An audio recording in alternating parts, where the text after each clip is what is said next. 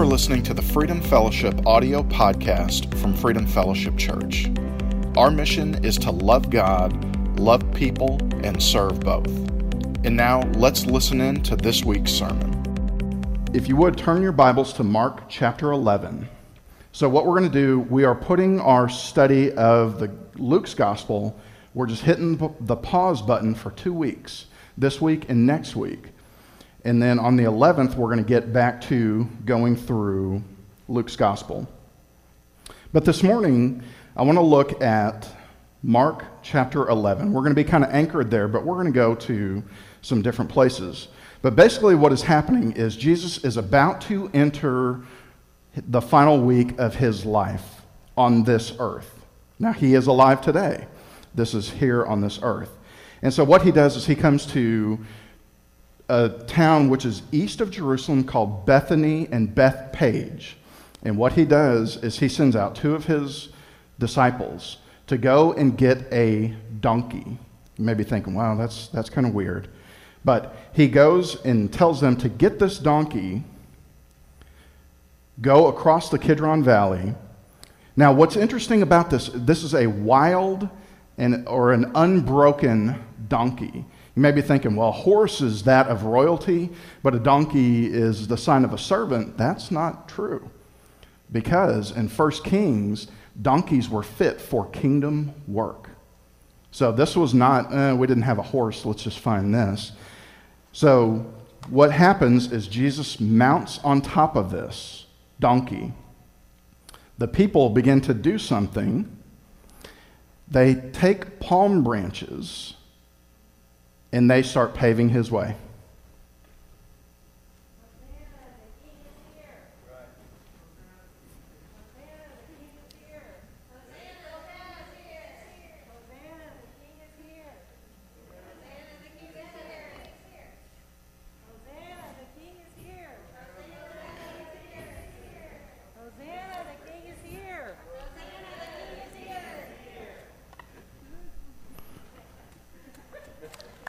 Mason got the approval of Tom Doty, so that's, that's a win right there. So that's what they were shouting. They were shouting, Hosanna, Hosanna. Now, here's what's interesting. If you're a word nerd like me, I love the text of Scripture. Luke's gospel says something unique about what they were shouting. said, Hosanna, the King is here. The King is here. He's the only author of one of the four Gospels who mentions the king right there. So here we are in, in Mark chapter 11. You have Jesus coming in with palm branches. And I want you to pick this up in verse number 9 with me. So we're in Mark 11, verse 9.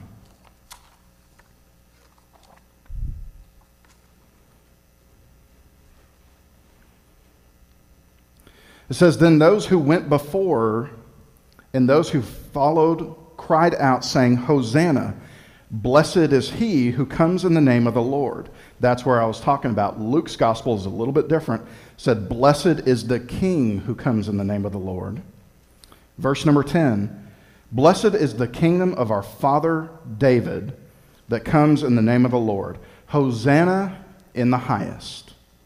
Now, that word Hosanna means save now.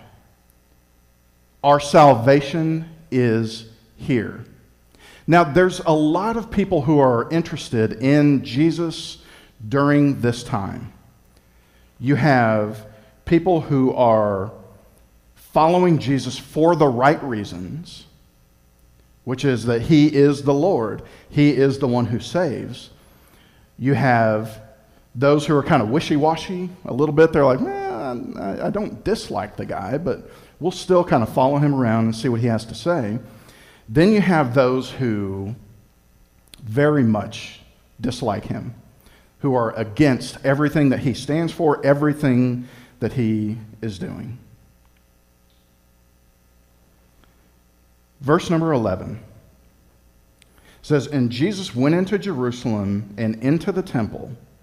So when he had looked around at all things, at the hour was already late, as the hour was already late, he went out to Bethany with the 12. So, what did he do? He rode on this donkey from Bethany, which is east of Jerusalem, east of the temple. You cross down the Kidron Valley, then up the side to Jerusalem to the temple. So, what did he do? He got on the donkey over here, goes down the valley, up into the temple in Jerusalem, and says, Well, it's kind of late. He looks around. Then he comes back to Bethany with his 12. So you may be thinking, okay, well, that seems like kind of a waste of a trip. If we're looking at it in the earthly sense, possibly. But we're looking at this in a spiritual sense. Again, the message today is the arrival of the king. The king has arrived. I want to, if you would, follow me over to towards the end of the Old Testament. We're going to be looking at the prophet Zechariah.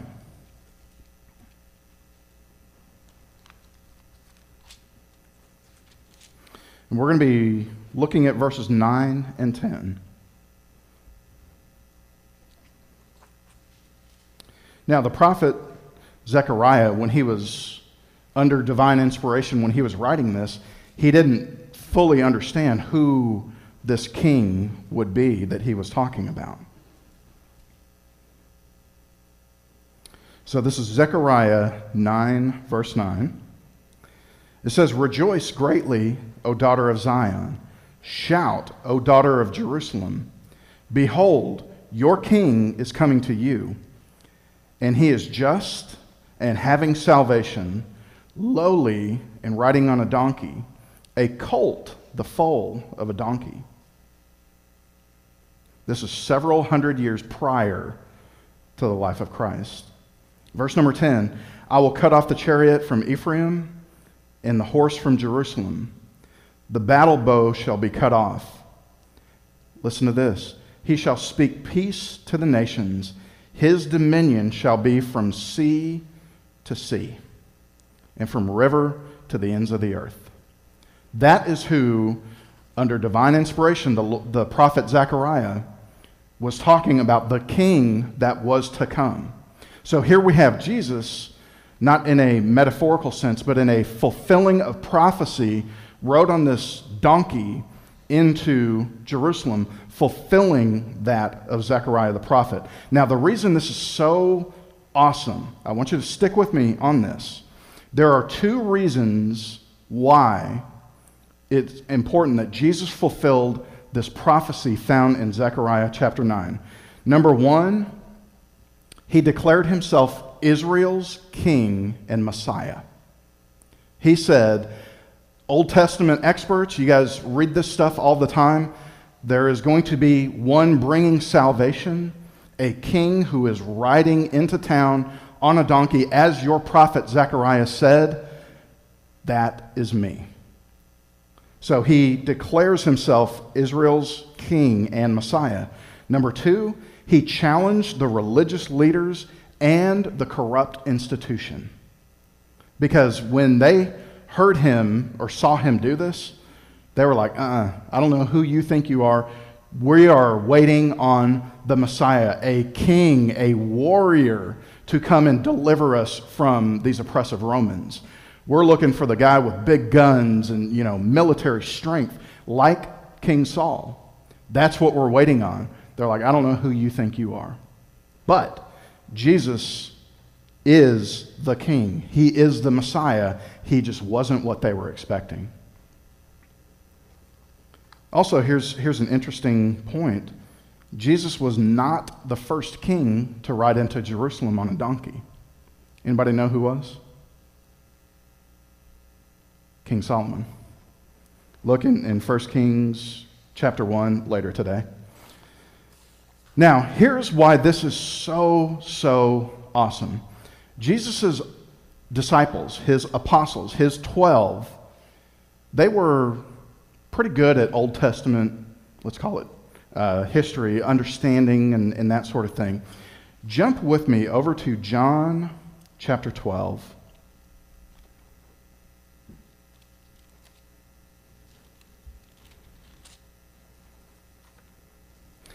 This is the Apostle John's gospel account of what is happening during this, what they call the triumphal entry. Jesus' entry into Jerusalem on the donkey, him fulfilling that of the prophecy of Zechariah in the Old Testament. So look at John chapter 12. We're going to look at verse 16. We're not going to rehash the story, but I just want to point out John 12, 16. This is after the people began to shout that Hosanna, Hosanna, the king is here. Look at verse 16. His disciples did not understand these things at first. But when Jesus was glorified, then they remembered these things which were written about him and that they had done these things to him. They were like, What in the world is going on? People are laying down their clothes in front of this donkey, which you need to understand it's not like modern day. If I were to rip off my clothes and put them in front of something, I would be naked, right? Which no one wants to see that. Um, but what they would do is they would take their outer garments, like their coat, their sweatshirt, if you will, uh, things like that, and they would lay that down as Jesus was riding, along with the palm branches, because the equivalent of that is modern day, we roll out the red carpet for a VIP. That's what that was. They were showing their humility, laying down these pieces of clothing as well as these palm branches to signify the, the arrival of this probably the best VIP ever. So his disciples didn't realize what was happening at first. And then they're like, oh, remember? We were reading Zechariah the other day. This is the same thing. Oh, and light bulbs, hopefully 12 light bulbs, went off with his apostles. They're like, okay, we know that this guy's the Lord, but now he is confirming all of these different things. So again, they are shouting, Hosanna, Hosanna, which means it is a shout of praise, and it is save now. Salvation is here. The King and the Messiah has arrived. Now, there's a, a big myth out there that the same people who are shouting, Hosanna, Hosanna, the King has arrived, were the same people shouting, Crucify him, crucify him, just a few days later. That is not the case. Because who wanted Christ to die? The religious people. These people who are shouting, Hosanna, Hosanna, are sympathetic to the cause of Christ. They were the ones who were following him. Those are from geographically the Galilean region, which is up north of Jerusalem. The everyday people. They were the ones who were following Christ. And also, you have him coming for uh, Passover. So, all of these people were in Jerusalem at the time. The ones who were shouting, Crucify him, crucify him, were the Sanhedrin. They were the religious types who thought that they had a lock on religion. So, these were not the same people. So, that covers Sunday. And what we're going to do is we're going to, I, I jokingly refer to this as water skiing. We're not going to get very deep, but we're just going to glance over the rest of the events of Holy Week. So on Monday, Jesus goes in and cleanses the temple. If you would turn to Mark chapter 11, and we're going to be looking at verses 15 through 17. Mark 11, 15.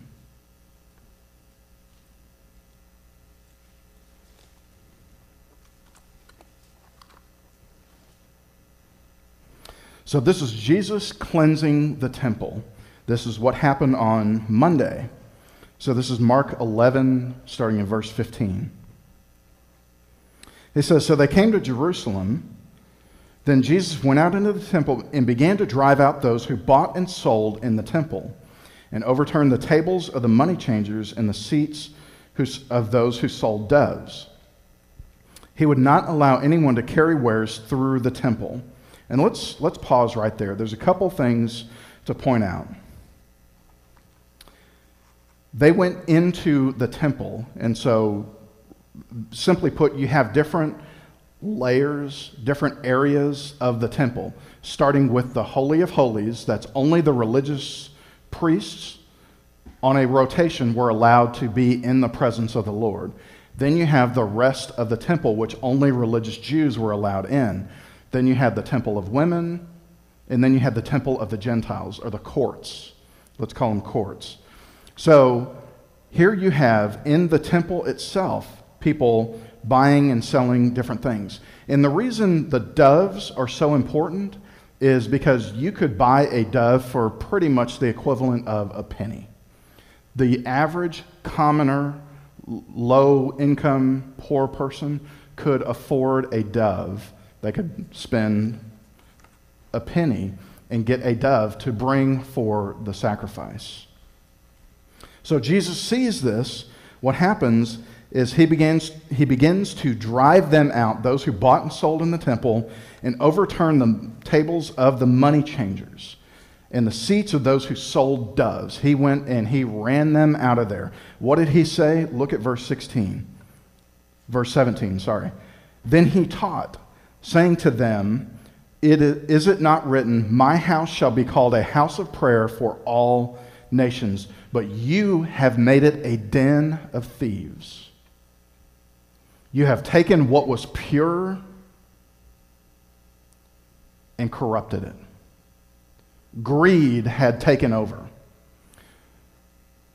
Here's what's interesting. When you think about a den of thieves, that's where thieves go to get away to do their dirty stuff. They want to do so in, in uh, not silence, uh, in quiet.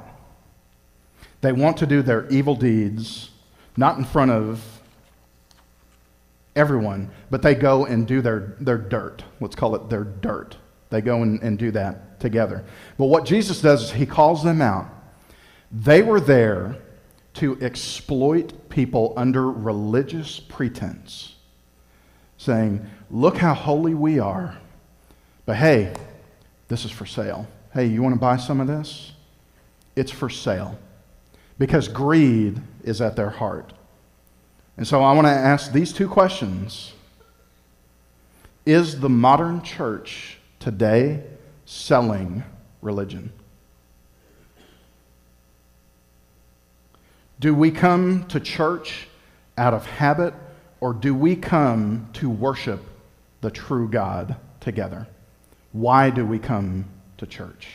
I just want you to think on those two questions.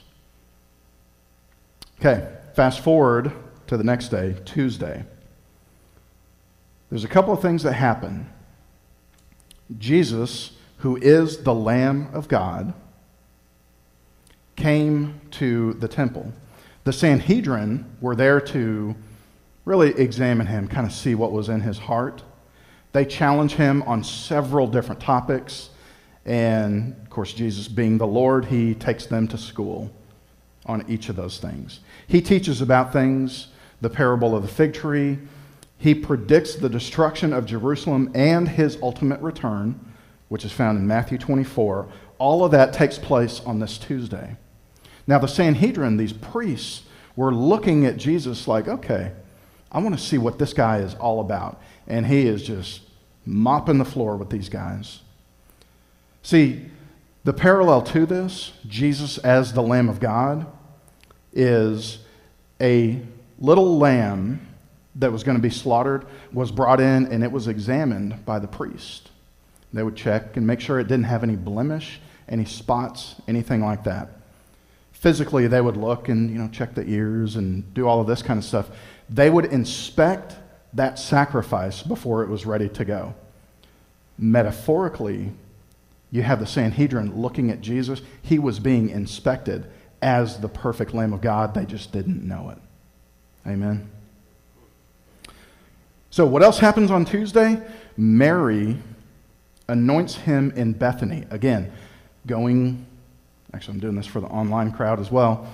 Going east, you go down the side of the temple, up into the Kidron Valley, up into Bethany. He goes back there. That was kind of home base. You have Mary who anoints his feet in Bethany. But also, something very, very interesting happens. Judas agrees to betray Jesus. He said, For 30 pieces of silver, I will betray him. Nothing is recorded that happens on Wednesday, at least that we can tell from Scripture. A lot of people think because it was the Passover time that they began to prepare for Passover, both spiritually and physically. Because on Thursday, Jesus celebrates Passover with his apostles. That's where we get communion and the Last Supper, the very famous painting. All of that happens on that Thursday. But something very, very interesting happens at the table. I want you to jump over just a couple of pages to Mark chapter 14. And we're going to look at verse 17. Now, I want you to, before we read this, I want you to be reminded that these 12, let's, let's take Judas out of the mix because he's kind of a dirt bag. So these 11 have followed Jesus faithfully for approximately three years. They believe that he is God in human form, the same God who can calm the seas, who can raise the dead. They have seen miracle after miracle after miracle. They believe that he is who he says he is. But watch this Mark chapter 14, verse 17. In the evening, he came with the twelve, talking about his apostles. Now they sat and ate. Jesus said, Assuredly I say to you, one of you who eats with me will betray me. Look at verse 19. And they began to be sorrowful, and they said to him, one by one, Is it me or is it I? And another said, Is it I?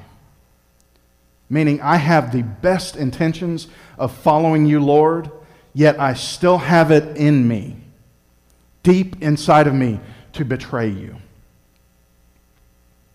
It could be me. Why? Because I'm imperfect. I still have that inside of me. I love you with all of my heart, Lord, but I still have it in me to betray you, to toss you aside for something else. I thought that was amazing when you look at that because guess how many of the 12 are going to abandon Jesus? If you answer 12, you're right. All of them forsook him and fled.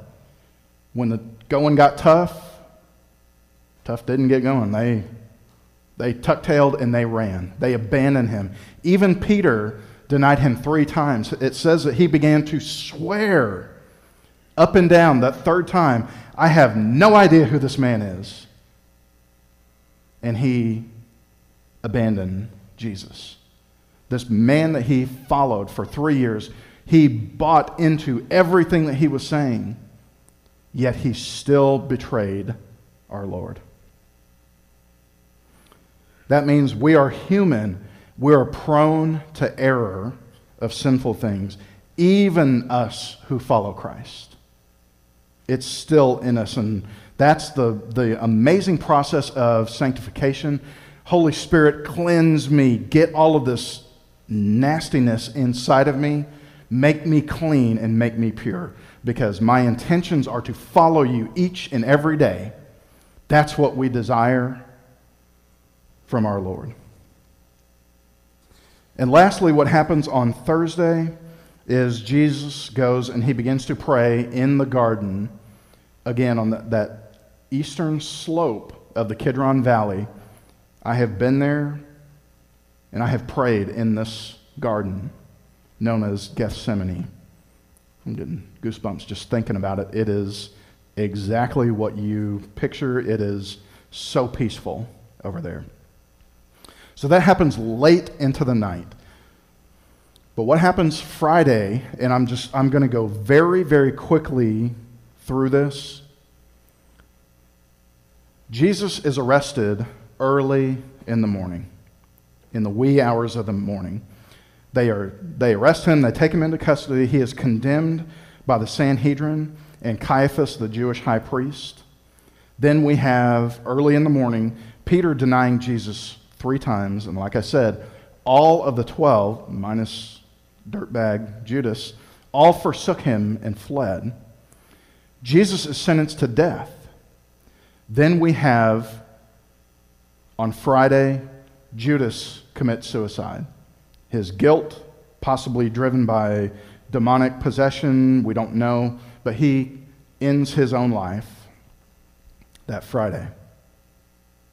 And I'm doing a very, very quick uh, coverage of this, but again, I encourage you as a family to read through this this week. Jesus is sentenced to death, the, the Roman form of torture and humiliation. Let's not forget that. It wasn't just to torture him, it was to humiliate him. They referred to him as the King of the Jews. In fact, they even nailed a sign above where his head would be on that cross that translated the King of the Jews. They hung him on that cross around noon. And then it says, Darkness covered the entire land for those three hours. Then at 3 p.m., he dies. He cries out, My God, my God, why have you forsaken me? Then Matthew's gospel says two things happened. Number one, there was a giant earthquake at his, the point of his death. There's a giant earthquake to where everybody starts kind of freaking out, like, oh no, what did we do? Well, you're about to find out. The other thing that happened is the veil in the temple.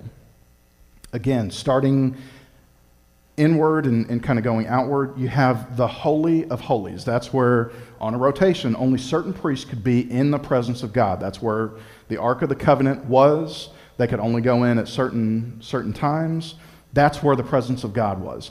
There was a huge veil that prevented people from going in or getting the presence of God out. How big was that? I'm glad you guys asked. The historian Josephus, do you guys know who Josephus is? If not, I encourage you to, to look at some of his writings. He was a Jewish historian around this time. He was a good note taker and observer. He says the veil of this temple that was torn was 60 feet wide and four inches thick. Now, I don't care how many guys you have trying to mm, rip that thing in two, it cannot be done. Yet, God did. The earthquake did not cause this. The Lord Himself ripped the veil in two. Now, the reason this is so important to you and I is because under the Old Covenant, the Old Covenant, only the priest could be in the presence of God, and then they would essentially kind of translate that to the people. Now, I'm not talking about prophets, I'm not talking about kings under divine inspiration. talking about the religious people of the time. They said, You want to talk to God, you talk to me first. And there are some uh, religions today that are still that way. But what this represents visually, what this means to us, is that that veil in between God and man was now severed completely, meaning we now have free access to the Father through Jesus Christ. We don't have to go through a mediator. You don't have to come to talk to Tom to pray to the Lord. Sorry, Tom, we're cutting you out as middleman. It is between you and the Lord. There is no metaphorical veil between you and God now, it is you and Him. Finally, what happened is he is buried in the tomb which was owned by Joseph of Arimathea. He was put in to the tomb. And you may be thinking, okay, well, that's Friday, that's Sunday. How does that math work? Very quickly, I'm going to tell you. He was in the ground before the Shabbat begins, or the Sabbath. So he was put in the ground before 6 p.m. on Friday that counts as one 24 hour period. Even that last little part, that counts as 24. So Friday at 6 p.m. till Saturday at 6 p.m. is one 24 hour period. That's day number two.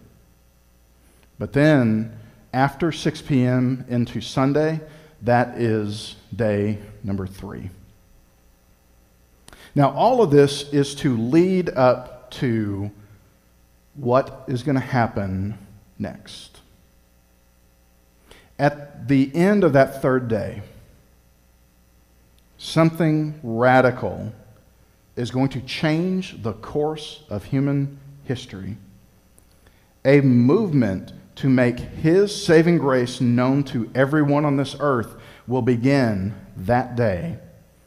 And guess what? It continues today, March 28th, 2021.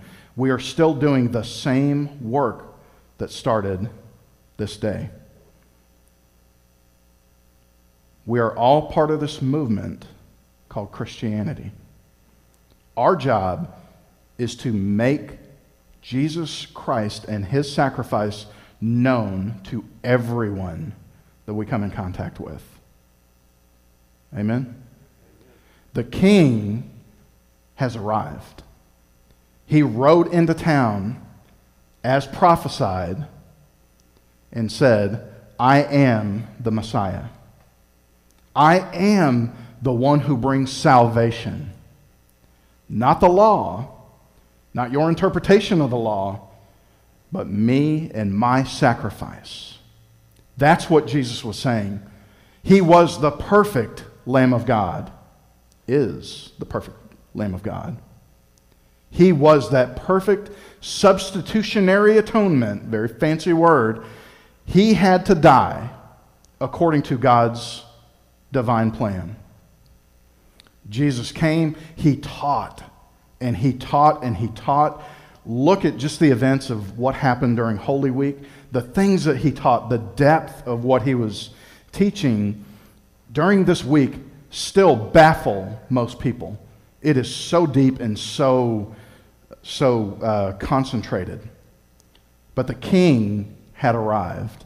And next Sunday, what we're going to do is we are going to celebrate the work that he did here on this earth by the power of the resurrection. Because without the resurrection, none of this would be possible. Him as the Lord being resurrected and being seated at the right hand of the Father is what makes Christianity Christianity. Heavenly Father, we thank you for this day. We thank you for the events from your word that show us the life of our Lord, the importance of our King. As prophesied in the Old Testament, he came to fulfill each and every one of those. Father, we thank you for this. This week, as we go out, Lord, we want to keep at the forefront of our minds the things of God. That we want to celebrate everything that He did and truly worship Him by studying your word. And Father, we want to do so as a family. We want to truly relish in what your word tells us about what our Lord did. And Father, next Sunday, as we celebrate the resurrection of Jesus Christ, Lord, leading up to this, we just ask that you bring to remembrance us that we can take a pause and really, truly appreciate the work of Jesus Christ. Lord, we just say thank you for these things. We love you with all of our hearts. It's in Jesus' name we pray. Amen. Thank you so much for listening to the Freedom Fellowship audio podcast. We are located at 990 West Henry de Tonti Boulevard in Tontitown, Arkansas. You can check us out on the web at freedomfellowship.com or you can find us on social media by searching Freedom Fellowship NWA. We hope you have a great week and that you live out the mission of the church, which is to love God, love others, and serve both.